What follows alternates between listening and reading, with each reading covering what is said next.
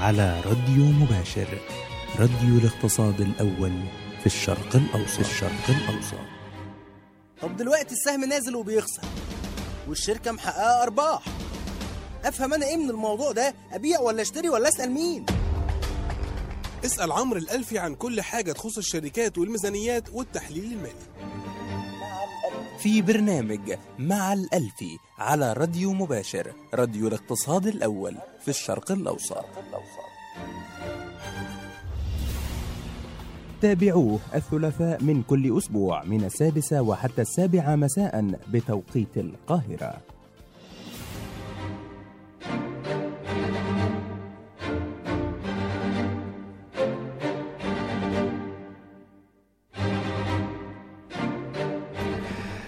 بسم الله الرحمن الرحيم. السلام عليكم واهلا بيكم في حلقة جديدة النهارده مع برنامج مع الألفي على راديو مباشر راديو الاقتصاد الأول في الشرق الأوسط.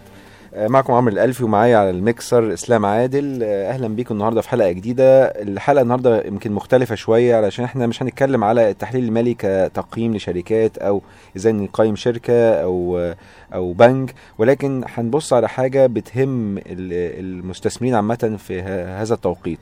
آه، يمكن بقاله فترة الموضوع دوت ومؤخرا ابتدى التركيز يبان أكتر على على الموضوع دوت. الموضوع النهارده بتاعنا عن البنوك المركزية.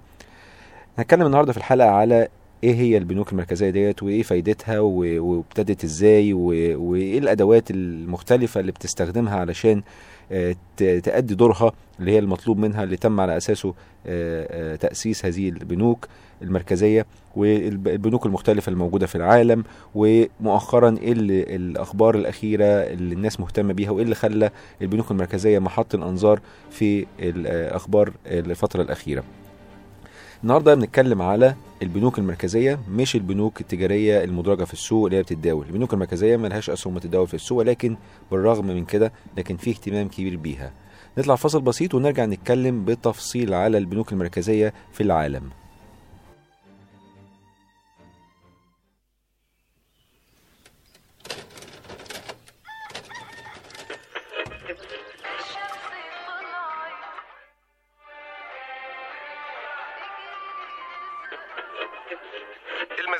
التسويقي ال four Ps تمسك ورقة وقلم وتقسم الورق ومن هنا تبدأ الخطة الاستراتيجية. عشان تقدر تعمل المنتج بأنواعه actual augmented نصيحة في المجال ده.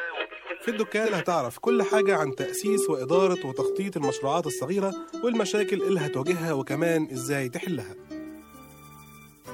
الدكان مع أحمد عادل وأحمد فتحي على راديو مباشر راديو الاقتصاد الأول في الشرق الأوسط. تابعوه الأحد من كل أسبوع من العاشرة مساء وحتى الثانية عشر بتوقيت القاهرة. تستمعون الآن إلى مع الألفي على راديو مباشر راديو الاقتصاد الأول في الشرق الأوسط.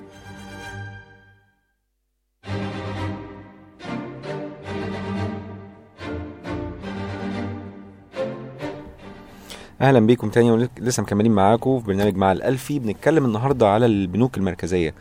آه، يمكن البنوك المركزية تعاملنا إحنا كأفراد آه، معاها وكاين كشركات كمان مش تعامل كبير قوي. ولكن اللي بيتعامل معاها أكتر هتلاقي هي البنوك. البنوك اللي هي التجارية أو أي نوع من البنوك الأخرى. في بنوك زراعية في بنوك صناعية.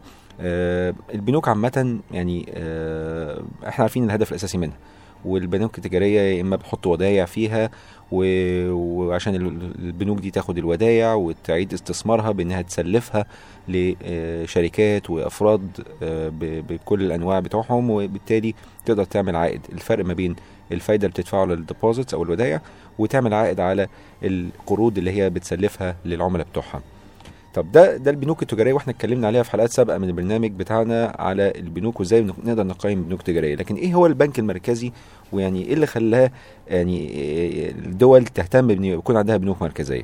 يمكن الموضوع دوت يعني طبعا ابتدى آه، يمكن من زمان في القرون ال ال- 1600 وشوية بنتكلم على قرون ال 16 وال 17 آه، ولكن قبل كده طبعا ما كانش فيه اهتمام قوي أو حاجة لل- للبنوك المركزية. ليه؟ لأن كان بداية الأمر خالص كان الناس بدل ما يكون عندها فلوس كان بيبقى فيه مقايضة فما كانش محتاجين يبقى فيه بنك مركزي. ابتدى الاهتمام أكبر في بالبنوك المركزية في الفترة الأخيرة يمكن في الوقت اللي لو نسميه بقى ال- ال- القرن العشرين والواحد وعشرين إحنا فيه في بدايات ال 1900 وشوية. يمكن آه، برضو زي ما اتكلمنا عن التحليل المالي تاريخيا والاهتمام بالتحليل المالي جه إمتى؟ كان جه بعد الأزمة العالمية اللي حصلت في أيام آه، في أمريكا في الكساد الأعظم اللي هو ال Great Depression اللي كان في حدود حوالي 1929 1930 وكمل بعديها كم أربع سنين خمس سنين. النهارده بنتكلم على البنوك المركزية برضو الاهتمام بيها. ظهر بعد ما ابتدى يحصل بعض أزمات برضو في آه، آه، في الاقتصادات. وكان يمكن نتكلم على أهم بنك مركزي إحنا بنسمع عنه الفترة اللي فاتت اللي هو ال Federal Reserve أو بنك الاحتياطي الأمريكي. أو باختصار بيسموه ال Fed. ال Fed هيعمل إيه؟ ال Federal Reserve بنك ده بنك اللي هو البنك الاحتياطي الأمريكي أو البنك المركزي الأمريكي وده الاسم الاسم بتاعه اللي معروف بيه ال Federal Reserve ودوت تم تأسيسه في 1913 البنك المركزي برضو ده تم تأسيسه بناء على أزمة حصلت في السنوات السابقة ل 1913 في أمريكا واللي على أساسه قالوا لا إحنا لازم نعمل بنك آه، آه، مركزي. وعشان يعمل بنك مركزي وما كانش فيه بنك- قبل كده كان لازم يبقى فيه قانون. فاتعمل ال Federal Reserve Act أو قانون البنك الاحتياطي ال- أو قانون الاحتياطي الفيدرالي لو الترجمة الحرفية بتاعتها وبناء عليه تم تأسيس هذا البنك. البنك المركزي من دولة للتانيه أداء دوره ما بيختلفش كتير ولكن بيختلف قوته. يعني حجمه وقوته طبعا وقوته بيتم يعني بي- بيست- بيستمدها أكتر من الاقتصاد بتاع الدولة اللي هو بيمثلها وبالتالي العملة اللي هو بي بي بيصدرها لأن هو من أهم أدوار اللي البنوك دي بتعملها إن هي تصدر العملة. إحنا قلنا في الأول خالص كان مقايضة ما كانش فيه عملات وكان بضاعة قصاد بضاعة أو خدمة قصاد بضاعة ولكن ما كانش فيه عملات. لما ابتدى صك عملات كان ابتدت العملات تتكلم إحنا نعمل عملات بالذهب وفي بالفضة وكل الكلام ده اللي بنسمع عنه تاريخيا ولكن في أوائل ال 1900 وشوية زي ما قلنا في بداية في 1913 كمثال في البنك الإحتياطي الأمريكي ابتدى يبقى في بنك مركزي يبتدي يصدر آه، آه، العملة ويكون مهتم هو بحجم العملة المتاح في السوق. لأن يبقى عندك آه، زي ما في شركة أي شركة مساهمة بتيجي تصدر أسهم.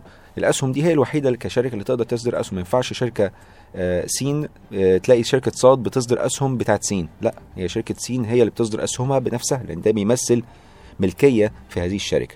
هنا في البنوك المركزية هي لما تيجي تصدر العملة لأن ده أهم دور هي بتعمله الحقيقة وفي أدوار كتير هنتكلم عليها في الحلقة.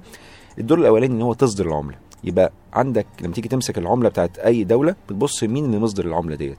مصدر العملة ديت البنك المركزي بتاع الدولة. هتلاقي إن البنك المركزي دوت هو مش بيصدرها كده وخلاص هو بيصدرها كأن كأنها نوع من أنواع الالتزامات على البنك. بمعنى إيه؟ بمعنى إن أنا الورقة ديت أنا كبنك مركزي لما أنا أصدرتها وقلت العملة ديت إذا كانت دولار أو جنيه أو دينار أو وات بقول إن العملة ديت بتقول إن أنا لو حد معاه العملة ديت وقدمها لحد تاني وعايز يطلب منه بضاعة أو خدمة هو الشخص التاني ده حي يلتزم بان هو ياخد العملة دي ويتقبل ان ياخد العملة دي قصاد الخدمة اللي هو عايز يعملها أو ال- ال- المنتج اللي عايز يبيعه. هيلتزم بمعنى إيه؟ لأن هو لو ما لو ما لو ما قبلهاش معنى كده ان ال- الشخص اللي هو كان عايز يشتري البضاعة بهذه العملة ممكن يروح يرجع تاني للبنك المركزي يقول له العملة ديت ما بتشتغلش العملة دي محتاج ان أنا اخد قصادها قيمة تديني القدرة المالية إن أنا أقدر أشتري المنتج اللي أنا كنت عايز أشتريه وما عرفتش أو الخدمة اللي أنا كنت عايز أستخدمها أو ما ما حصلتش آه، العملية نفسها اللي هي التبادل. فاحنا دلوقتي التبادل ما بين العملة وما بين الخدمات أو تبادل ما بين العملة والمنتج والبنك المركزي لما بيصدر هذه العملة هو في بي- بيبقى عارف إن هو ده التزام عليه ولازم يلتزم ولازم يحافظ على قيمة هذه العملة.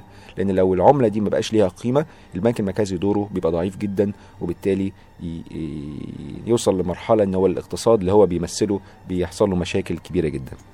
ومن هذا الأساس هو كان اهتمام بوجود بنوك مركزية علشان تبقى هي منظمة منظمة لهذا الموضوع وإصدار العملات.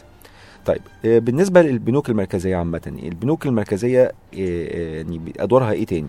يعني مش بس إصدار العملة هل هو بس الموضوع ان يصدر عملة طب ما إحنا عندنا كان بيبقى فيه ممكن تبقى آه، إدارة تبع الدولة تقدر تسك العملة ولا يبقى في صك العملة وخلاص. إذا كانت بقى عملة معدنية عملة ورقية وتفر لا الموضوع بس مش إن أنا أصدر عملة إن هي ورقية أو أو معدنية وفقط لا إن أنا بصدر العملة بحجم معين. أنا مش كل يوم هصدر عملة أو مش كل آه، شهر أو مص- مصدر آه، آلافات ومليارات وملا- وملايين من العملات. لا أنا بحدد ال- الهدف أو ال- الهدف بتاعي إن أنا أصدر عملة تحا- تسا- تخلي الاقتصاد بتاع الدولة اللي أنا بمثلها آه، يبقى قوي. علشان كده بنلاقي إن في الفترة الأخيرة في ال- الأخبار بنلاقي إن اهتمام كبير جدا مش ما تلاقيش يعني الوزير مثلا ما حدش يعرف يمكن آه، من لما تسأل واحد هو إيه مين وزير المالية بتاع أمريكا؟ مش هتفتكر اسمه قوي لكن لما تقول مين اللي ماسك أو رئيس مجلس إدارة البنك الفيدرالي الأمريكي كل الناس عارفاه. تمام؟ اللي هي جانيت يالن كمثال. ولما جت تغييرها كان الكلام كله بيتكلم على مين هيجي مكان الراجل اللي قبليه اللي هو بن برنانكي. وقبل بن برنانكي كان في واحد تاني ألان جرينسبان. الناس دي. يعني قوتها الاقتصادية في الدول بتاعتها مهمة جدا لأن هي مش بس بت... بت... بتعمل سياسات مالية لأ ده بتأثر على السياسة النقدية بتاعت الدولة. طيب يبقى دور أساسي من البنوك المركزية إن هي إنها تصدر عملات ولكن في سياق سياسة نقدية.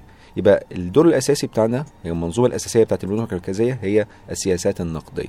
يعني إيه السياسات اللي هتتخذها هذه البنوك؟ علشان تحافظ على سيولة ال- ال- النقد بتاع الدولة اللي هي بتمثله وكمان على قيمة هذا النقد قصاد النقد الآخر من الدول الأخرى. يبقى إحنا بنتكلم على سياسات نقدية إصدار عملة محافظة على قيمتها. هل ده بس؟ لا البنوك المركزية ليها دور تاني وفي يعني نقطة الت- آه، ما بينها وما بين الدور اللي بتلعبه الحكومة. ولكن الحكومة في الدول خصوصا الدول الديمقراطية اللي كل شوية يبقى فيه تغيير مش النظام ولكن تغيير للوجوه اللي بتمثل الحكومة من من وقت للتاني. لو خدنا مثال مثلا ال- ال- الولايات المتحدة الأمريكية كل أربع سنين بيبقى فيه رئيس جمهورية ومعاه وده جزء من ال ال النظام ال ال ال الفيدرالي هناك في أمريكا لكن هو بيمثل الجزء التنفيذي. عندنا فرع تنفيذي وعندنا فرع تشريعي اللي هو هناك بيمثله الكونجرس أو مجلس النواب ومعاه آه، ال Senate.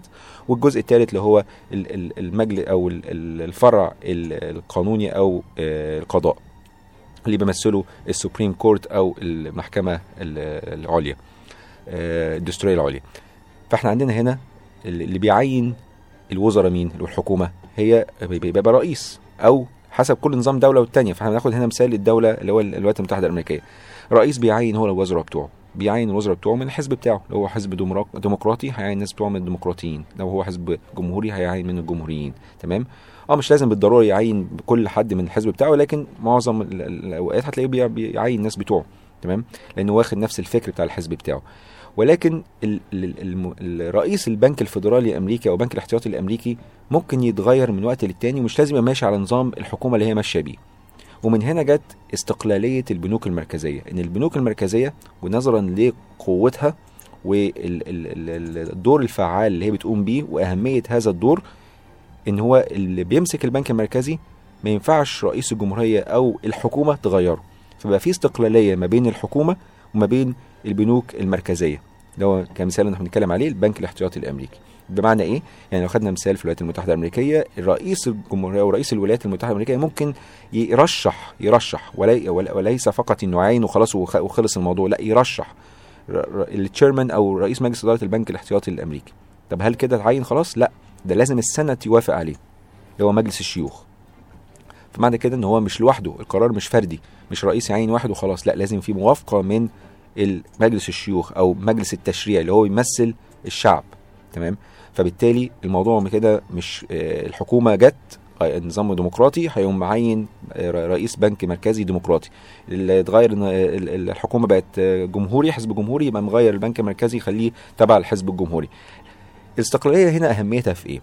أهميتها إن هو طبعا إحنا مش عايزين يبقى فيه في أي دولة لو بنتكلم على اقتصاد مش عايزين يبقى فيه اختلاف كبير ما بين سياسة نقدية وسياسة مالية. السياسة الماليه نتكلم إن دور الحكومة إن هي تفرض ضرائب وإزاي تستخدم آه، آه، الإيرادات بتاعة الضرائب إن هي تصرف على المصروفات بتاعتها إذا كانت تكلفة الدين اللي بتستلف أو ال- الدعم وهكذا.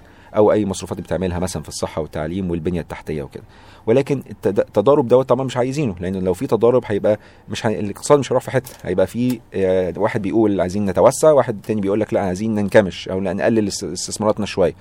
فعشان كده الاستقلالية هنا مهمة للبنوك المركزية علشان البنوك المركزية تحافظ على سياسة نقدية آه، على المدى الطويل. ومبقاش الموضوع short term إحنا عندنا هنا البنوك المركزية مثلا في أمريكا بيتم تعيين ال- الرئيس مجلس الإدارة بتاع البنك كل أربع سنين. الرئيس يرشح ومجلس الشيوخ يوافق عليه كل أربع سنين. ولكن يبقى أنا ممكن المره دي أختار واحد المره الجاية ممكن يبقى واحد تاني بيختار حد تاني فمش لازم بالضرورة هتلاقي رئيس الجمهورية اللي هو آه، أو رئيس الولايات المتحدة يكون مثلا جمهوري يكون معين واحد جمهوري. لا ممكن يكون واحد تاني معاه ديمقراطي ولكن هو عنده سياسة واضحة كبنك مركزي بيمشي على أساسها. نطلع فاصل بسيط ونرجع نتكلم على باقي البنوك المركزية اللي في العالم والأخبار الأخيرة اللي بت... اللي تم يعني اللي هي شدت الانتباه للبنوك المركزية بصفة عامة. نفسك في إيه يعني؟ وما تقوليش كمان عشان هقفش عليك. نفسي أسمع مزيكا كده مختلفة. زوروني كل سنة مرة حرام زي دي كده؟ أيوه هي دي. راديو مباشر راديو الاقتصاد الأول. في الشرق. إنك تكون ناجح. إنك تكون سلم. إنك تكون نقطة. إنك تكون قائد. إنك تكون خطوة. إنك تكون بصمة. إنك تكون بداية. إنك تكون قدوة. إنك تكون أمة. إنك تكون قصة. يحكيها الناس ويتعلموا فيعملوا. إنك تكون ناجح. إنك تكون ناجح مع مصطفى خضر على راديو مباشر راديو الاقتصاد الأول. في الشرق الأوسط. تابعوه الاثنين والأربعاء من الثامنة وحتى التاسعة مساء بتوقيت القاهرة. تستمعون الآن إلى مع الألفي على راديو مباشر راديو الاقتصاد الأول في الشرق الأوسط.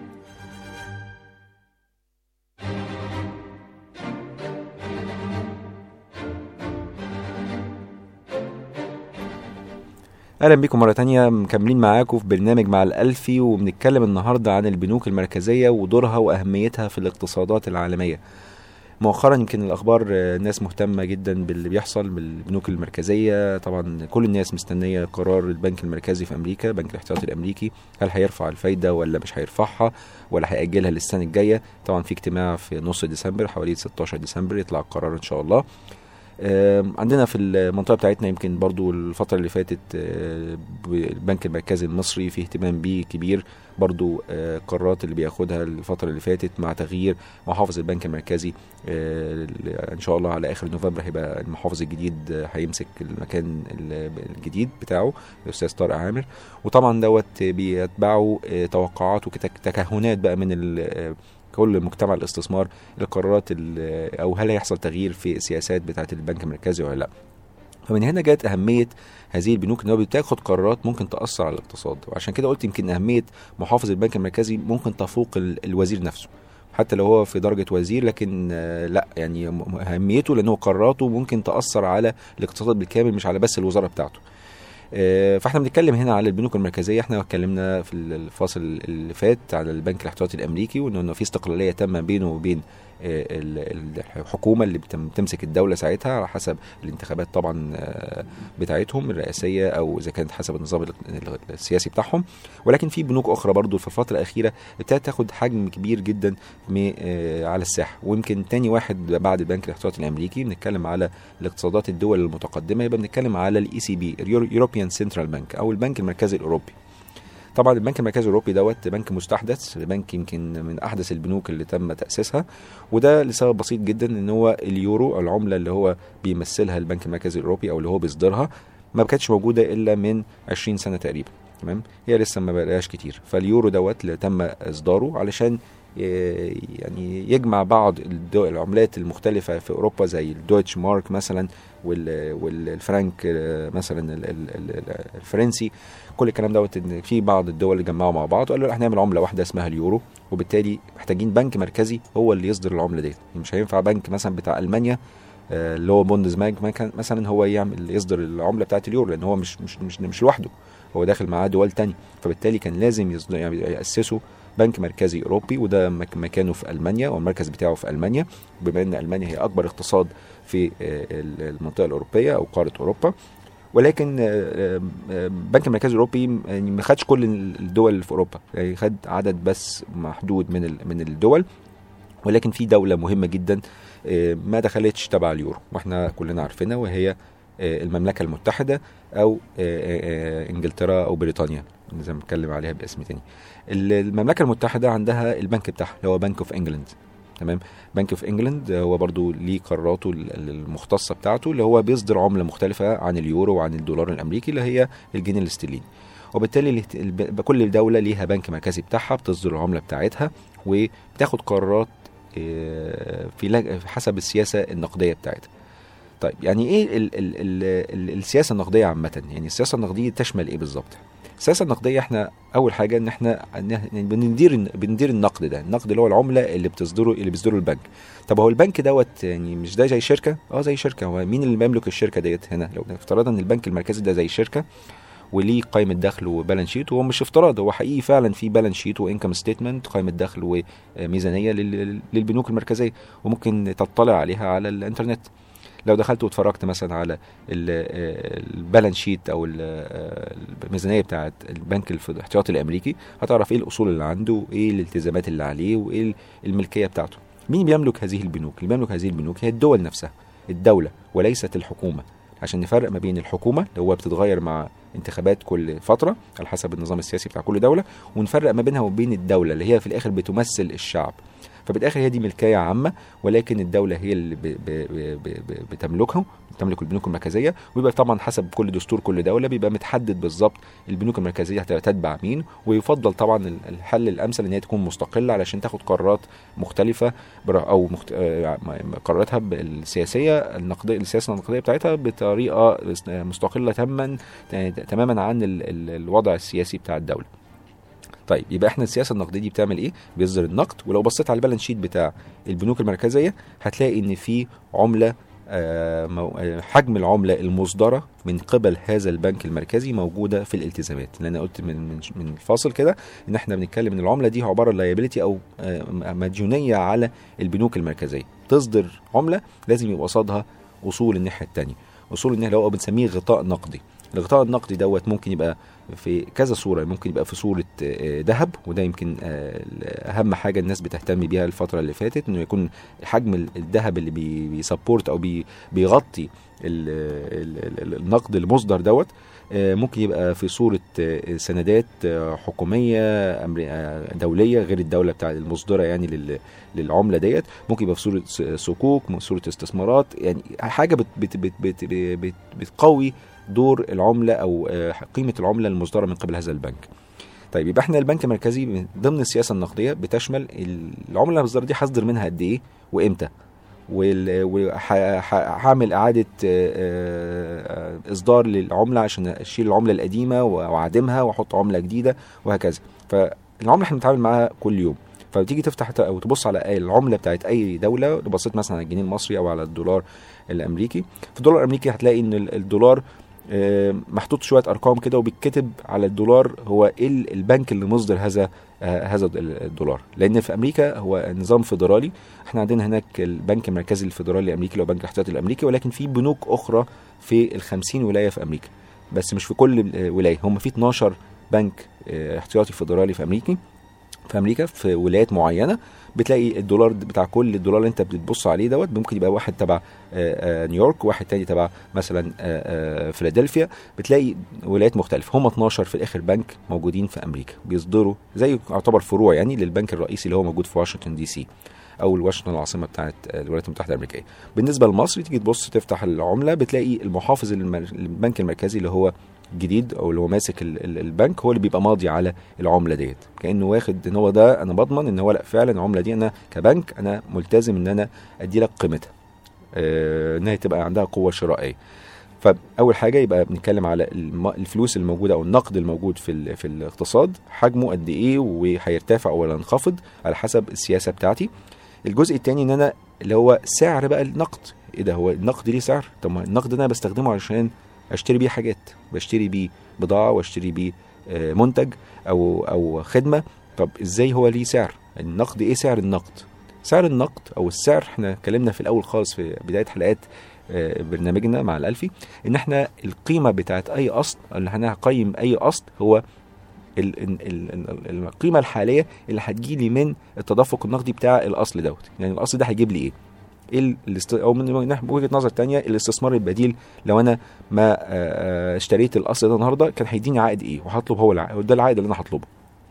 بالنسبة للنقد هو إيه العائد بتاعك اللي هيجي من النقد إن أنت النقد دوت لو أنت ما اشتريتش بيه حاجة آه، هتخزنه عندك في الخزنة أو تحت السرير ولكن مش هيجيب لك حاجة. صح؟ هيفضل زي ما هو. طب لا أنا ممكن أعمل بيه حاجة. أنا ممكن أسلفه لحد أو أحطه في البنك فيدي يجيب لي عائد. يبقى من هنا العائد بتاع الفلوس اللي بحطها في البنك ديت أو لو أنا هسلف لحد فلوس هو العائد أو الفايدة هو ده يعتبر سعر النقد يبقى العملة بتاعتي هي اللي هي سعرها اللي هي ال- الفايدة ومن هنا البنوك المركزية برضو بتتدخل لأن عايزة تحدد برضو تس... يعني تحاول. ت- مش لازم تحدد ولكن بتحاول حسب النظام طبعا اللي هي بتتبعه آه، بتحاول تشوف القيمه بتاعه العملة بتاعتها بتطلع ولا بتنزل وترفعها وتنزلها على حسب السياسات اللي هي عايزة تنتهجها فبالتالي أنا كبنك مركزي من أحد الأدوات المهمة ان أنا أرفع أو أخفض أو أثبت الفايدة على العملة بتاعتي. والله أنا عايز أحافظ على قوة العملة بتاعتي قصاد العملات الأخرى برفع الفايدة على العملة بتاعتي. فالناس تهتم بالعملة دي تقول لا ده رفع الفايدة عليها فبالتالي بدل ما أنا كنت هحط فلوسي في حاجة في أصل تاني لا أنا هحول فلوسي كلها كاش وأحطها في البنك وآخد فايدة أعلى. ده حصل مؤخرا مثلا في اليومين اللي فاتوا في مصر إن هو رفعوا الب- البنوك العامة آه، رفعت الفايدة على الودائع فبالتالي ده ممكن يسحب سيولة وبالتالي وبالفعل سحب سيولة لهذه البنوك آه، عدت ال 30 مليار جنيه. الناس عايزة تحول فلوسها علشان تحطها في ودائع وتاخد الفايدة العالية. بس اللي رفع الفايدة هنا ما كانش البنك المركزي كانت بنوك عاملة في السوق. طب البنك المركزي نفسه بيرفع الفايدة طب بيأثر إزاي في الفايدة في السوق؟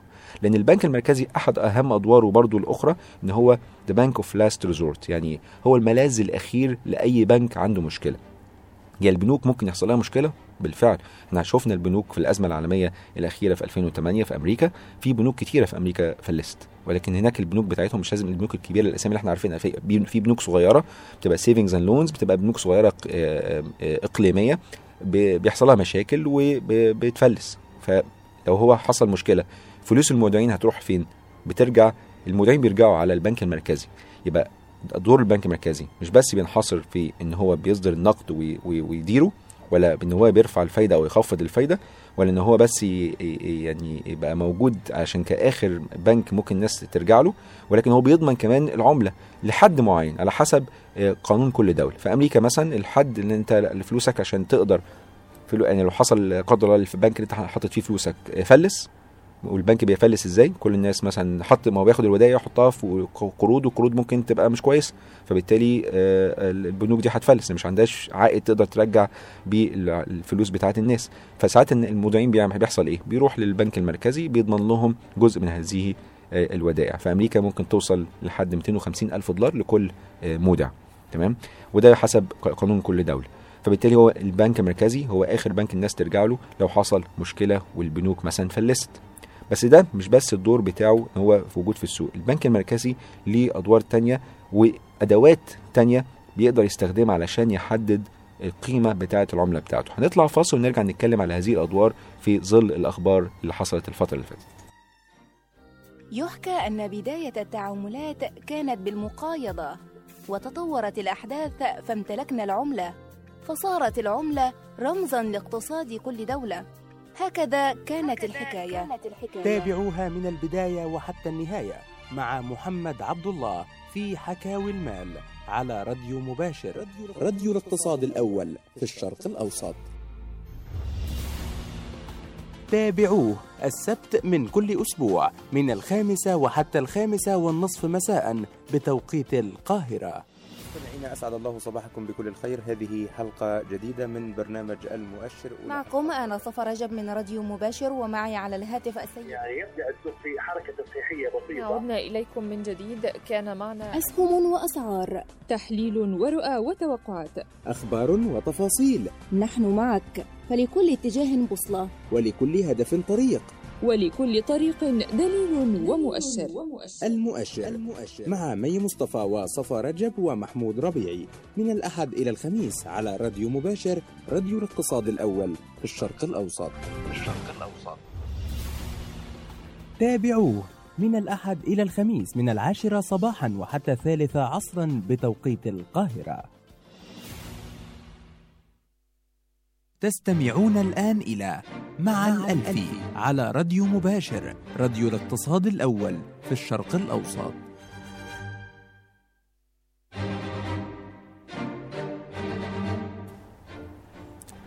نتكلم النهارده على البنوك المركزية في آخر فاصل في حلقة النهارده.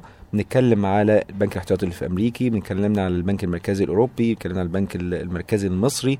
في بنوك مركزية كتير في العالم مهمة زي Bank of England Bank of Japan عندنا مؤخرا طبعا واهتمام كبير حصل الفترة اللي فاتت بالعملة الصينية اليوان آه، أو رنمينبي حسب حسب ما بيسموها يا إما يوان يا رنمينبي. لكن البنك بتاعهم اللي هو Public Bank of China أو البنك الشعبي بتاع الصين وهو بنك المركزي بتاعهم. عندنا بنوك أخرى برضو عندنا مثلا Reserve Bank of India ال RBI تمام؟ ده بنك بتاع الهند. البنوك دي مهمتها مش بس بتتلخص زي ما قلنا في إصدار عملة ولكن إن هم يرفعوا ويخفضوا الفايدة على حسب حاجة الاقتصاد والسوق. ولكن هم برضو يعتبروا ريجليتر أو منظم السوق الب- البنوك في في ال- في ال- الدول بتاعتها أو النظام المصرفي عامة. فعندنا مثلا آه، البنوك اللي إحنا اتكلمنا عليها في حلقات سابقة زي بنك آه، يكون تجاري مثلا عنده أسهم مدرجة في السوق إزاي نقيمه ونبص على القيمة الدفترية بتاعته والدور اللي بيعمله وازاي ممكن يستفيد هو لأن البنك في الآخر ما هو إلا وسيط آه، مالي. بياخد آه، آه، استثمارات آه، طبعا بيبقى عنده مؤسسين بياخدوا ودايع وياخد الودائع والاستثمارات بتاعت المؤسسين أو رأس المال بتاعهم ويستثمروا في أصول الناحيه الثانية من ال balance sheet علشان يطلع قروض أو يستثمر في مثلا أذون خزانة أو سندات الدولة الدول المختلفة مش لازم تبقى الدولة بتاعته فقط. ولكن ال- ال- ال- البنك المركزي كبنك مركزي هو بقى بي supervise أو بيراقب هذه البنوك التجارية أو البنوك الصناعيه وتفر انواع البنوك المختلفة في كل دولة. طب بيراقبهم إزاي؟ بيبقى ملتزم ببعض ال- القواعد اللي, اللي ماشي عليه ال- ال- البنوك بصفة عامة لأن في الآخر ال- ال- البنك المركزي مش في منعزل لوحده في الدولة بتاعته لأ هو آه هو بي- بيراقب الدولة بتاعته والبنوك اللي عاملها في الدولة بتاعته ولكن بيتعامل مع بنوك مركزية أخرى. ومن هنا تيجي تغيير العملة العملة بتاعتي قصاد عملة تانية. يعني معظم الناس لما تيجي تتكلم على بنسميها ال currency pairs أو آه، أزواج العملات إن هو مش بس بنتكلم عملة واحدة ما بنتكلمش على قيمة الجنيه فقط. هو قيمة الجنيه لوحده إيه؟ قيمة الجنيه بتبقى أو الجنيه المصري كمثال بيبقى مقارنة بعملة أخرى زي الدولار مثلا. طب قيمة الدولار إيه؟ قيمة الدولار مقارنة بعملات أخرى زي اليورو أو زي الين. فكل currency أو كل عملة بتقعد تقارنها بعملة أخرى. ولكن عندنا مثلا عايز أعرف قيمة الدولار قصاد العملات الأخرى لا في مؤشر آه، آه، ال ticker بتاعه DXY ده مؤشر بيقيس قيمة الدولار الأمريكي مقارنة بعملات أخرى. العملات الأخرى دي يعني سلة عملات أخرى زي ال- اليورو زي الين زي ال Swiss franc تمام؟ آه، زي الجنيه الاسترليني. دي عملات قوية بيقارن نفسه بيها. طيب البنك المركزي في أي دولة بيعمل إيه؟ بيبقى عنده شوية قواعد بيمشي عليها. وفي طبعا اتفاقات دولية بيتم آه، ال- ال- الرجوع إليها من وقت للتاني وإعادة النظر فيها زي الاتفاقيه اللي هي اسمها بازل. اتفاقيه بازل ديت بتقول إن أنا كل البنوك ديت أنت ملتزم إن أنت تحدد رأس مال معين على الأقل أو minimum capital معين. ما تقدرش تستثمر آه، آه، أو تستثمر فلوس الناس كبنك إلا لما يكون عندك ال capital دوت أو رأس المال الكافي. ده بنسميه معدل كفاية رأس المال. يعني انت عندك يكون رأس مال كافي يكفي إيه؟ يكفي ان انت تقدر تعمل ال ال الأداء التشغيلي بتاعك. الأداء التشغيلي بتاعي هو عبارة عن إيه؟ أنا بستثمر كبنوك فلوس الناس والمودعين في أصول. الأصول ديت هل فيها مخاطرة ولا ما فيهاش مخاطرة؟ آه مش كلها فيها مخاطرة لأن ممكن أستثمر في أذون خزانة بتاعت الدولة. ده ما فيهاش مخاطرة المفروض لأن risk free ولكن في آه، أصول تانية فيها مخاطرة كبيرة اللي هي القروض مثلا. لما أدي مشروع قرض ممكن المشروع ده يفشل فبالتالي في مخاطرة. دي سميناها risk assets أو أصول ذات مخاطرة. وبالتالي حسب مخاطرة كل أصل أنا بستثمر فيه كبنك بنك عادي بعمل شغال في السوق بشوف أنا حد رأس المال بتاعي اللي أنا لازم أحطه ك minimum إن أنا عشان أقدر أعمل اللي أنا عايز أعمله دوت. فبالتالي في ال capital adequacy ratio اللي بنسميه ال CAR أو CAR capital adequacy ratio أو معدل كفاية رأس المال. ممكن حسب كل دولة هي ماشية على أنهي اتفاقية من جزء من اتفاقية بازل. في بعض الدول بتبقى 8% في بعض بتخليها 10% في بعض الدول بتخليها 12% بمعنى إيه؟ لو أنا مثال كده لو أنا رأس معدل كفاية رأس المال بتاعي 10% معناه إن أنا لو أنا رأس مال بتاعي 10 جنيه أنا أقدر أسلف أو أو, أو عندي أصول ذات مخاطرة تمثل 100 جنيه. ما ينفعش أزيد عن 100 جنيه لأن أنا المينيمم بتاعي 10% هتستثمر 100 جنيه يبقى في أصول فيها مخاطرة يبقى على الأقل لازم يكون رأس مالك 10% يعني 10 جنيه من من يعني 10% من ال 100 يبقى نتكلم 10 جنيه فده فايدته إيه؟ فايدته إن لازم ده بيبقى حد يعني نسميه cushion أو يبقى تقدر ترجع لها حاجة minimum أو minimum capital تقدر ترجع له إن أنت تحافظ على أموال المودعين إن أنا ما يبقاش البنوك تاخد الفلوس كلها وتحطها كلها في أصول فيها مخاطرة كبيرة. فبالتالي لو حصل أي مشكلة البنوك دي هتفلس بسهولة. لا إحنا عايزين نراقب الحتة دي. وهنا دور البنك المركزي إنه بيراقب إن البنوك بتاعته اللي هي اللي بتتبع ليه بتلتزم بالمعدل كفاية رأس المال من وقت للتاني. طيب إيه تاني اللي ممكن البنك المركزي ممكن يعمله؟ عندهم البنك المركزي بيبقى عنده آه، آه، زي ما قلنا بيحاول يرفع وينزل الفايدة. رفع وتخفيض الفايدة هو مش مش بس قرار بيطلعه وخلاص لا هو في عمليات تشغيلية ممكن البنك يعملها وممكن آه، أدوات مختلفة يستخدمها. أهم أدويتين أداتين ممكن يستخدمهم ال- البنك المركزي إنه يرفع الفايدة أو يخفض الفايدة. الأداة الأولى إن هو حاجة عنده حاجة اسمها reserve ratio أو نسبة الاحتياطي. يعني إيه نسبة الاحتياطي؟ يعني أنا البنك المركزي مثلا في أي دولة ممكن يقول okay أنت لو جالك كبنك تجاري بتتبع ليا كبنك مركزي أنت بتشتغل في السوق بتاعي لو أنت جات لك وديعة ب 100 جنيه أنت لازم تحط لي 10% منها عندي. فتتجنب على جنب كده 10 جنيه منها. ده اسمه reserve أنا بحطه عندي reserve عشان مش عايزك تسلف كل ال 100 جنيه كبنك عشان انت عايز تعمل عائد كتير لا تحطها كده علشان لو حصل إن أي سبب من الأسباب الناس طلبت ودائعها تاني لا على الأقل في 10% تقدر ترجعها. فبالتالي ال 10% دي, دي بتعمل إيه؟ ال 10% ديت بتحد شوية من حجم الائتمان اللي البنك التجاري اللي بيشتغل في السوق ممكن يعمله. فبالتالي لو أنا عايز أقلل حجم الائتمان هعمل إيه؟ ال 10% دي بدل ما أخليها 10% يقول لا خليها 20% أنا مش عايزك تسلف كتير. فبدل ما تخلي تجنب 10 لا جنب 20 وسلف 80 طب لو أنا عايز الفلوس تبقى كتير في البلد وعايز الناس تستثمر ويبقى فيه قروض كتيرة أخلي ال 10% انزلها أخليها مثلا 5% فعندك 95 كده ممكن تسلفهم. بعد ما كان عندك 90 لا عندك 95 زودت لك ممكن المعروض النقدي اللي في السوق. فال reserve ratio ده أحد هذه الأدوات اللي بتخلي البنوك المركزية تقدر تح... يعني ترفع أو تخفض الفايدة في السوق. لأن طب هو رفعها وخفض الفايدة إزاي؟ ده هو عمل بس حرك ال ratio ما أنت لو خليت المتاح في السوق كمان العملة أو المعروض كتير زي أي سلعة. أي حاجة بيبقى موجودة كتير العرض, العرض بتاعها كتير سعرها بيقل. فبالتالي السعر قلنا بتاع النقد هو الفايدة فالفايده هتقل. طب لو عايز أرفع الفايدة هقوم عامل إيه؟ هقلل النقد اللي في السوق. فهقوم رافع ال reserve ratio بدل ما هو 10% اخليه 20% فالمعروض اللي في السوق هيقل مع الوقت لأن هو كده أنا عندي بس متاح ممكن الناس تستلفه 80% فقط. فبالتالي سعر الفايدة هيرتفع.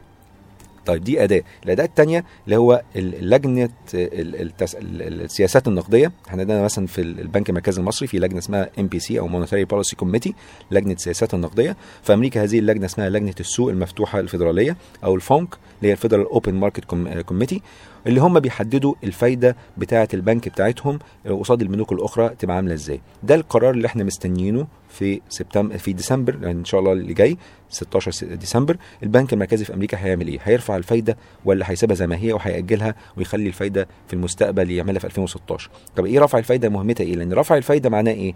لما ترفع الفايدة على العملة بتاعتك زي ما قلنا البنوك الحكومية اللي حصل اللي عملت من كام يوم في مصر رفعت الفايدة الناس بتتجه إن هي تستثمر في هذه العملة علشان هتاخد عائد أعلى.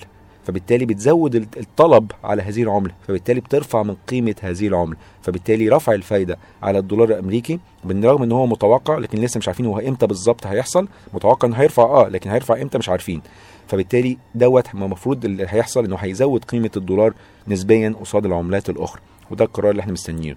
بس القرار ده ليه تبعات طبعا أخرى وإحنا شفناها في الأداء الأسواق المال عامة وخصوصا الأسواق الناشئة منها إن هي بتتأثر بالسلب. لأن لما الفايدة ترتفع للدولار هتلاقي إن الناس بت بت بتصفي لمعنى كان الدولار هيقوى يبقى العملات الأخرى زي الأسواق الناشئة هتقل أو هتضعف فبالتالي إن لو مستثمر في السوق الناشئ أنا هخسر فلوسي. فلا أنا قبل ما يبتدي يرفع الفايدة ويزود قيمة الدولار قصاد العملات الناشئة أو الأسواق الناشئة لا نخرج من هذه الاستثمارات وبالتالي ممكن يقلل أو يخفض أسعار الأسهم في هذه الدول. فيبقى هو ده الاداه الثانية اللي البنوك المركزية بتستخدمها عشان يرفع أو ينزل الفايدة.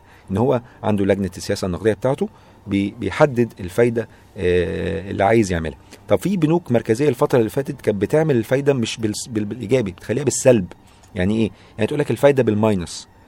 يعني المفروض الفايدة أقل حاجة zero مش هديك فايدة خالص على على الفلوس لو حطيتها عندي. لكن هنا بيقول لا لو أنت هتستثمر فلوسك في البنك عندي لا أنا هدفعك عليها فلوس. طب إزاي؟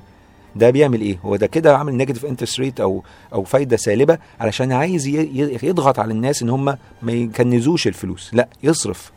يصرفها في صورة بقى ودايع في صورة عفوا في صورة قروض في صورة استثمارات. هو عايز يبقى الاقتصاد ينتعش. وبالتالي هو كده ال- البنك بياخد قرار برضو بيبقى ساعات ده قرار آه، قوي جدا إن هو بياخد بي بي بيعمل فايدة آه، سالبة. ده كل ده بيخلي الفايدة بيخلي بيساعد على النشاط الاقتصادي. ومن هنا جت أهمية الدور بتاع البنك المركزي برضو إن هو قراراته مش بس بتأثر على العمله بتأثر على الفايدة بتأثر على ال ال ال النشاطات الاقتصادية اللي في الدولة اللي هي بتأثر على قيمة العملة بتاعته قصاد العملات الأخرى وبالتالي ممكن تأثر لي على التصدير والاستيراد بتاعه الدولة وبالتالي ال- لازم يبقى عندي في الآخر سياسة نقدية واضحة بتواصل بيها أو بعلنها للمستثمرين أو مجتمع الاستثمار بصفة عامة وبالتالي يبقى أنا عندي السياسة دي أنا بمشي عليها بغض النظر الحكومة بتاعتي آه، زي ما هي ولا اتغيرت ولا الوزير اتغير أو جه أو واحد جديد.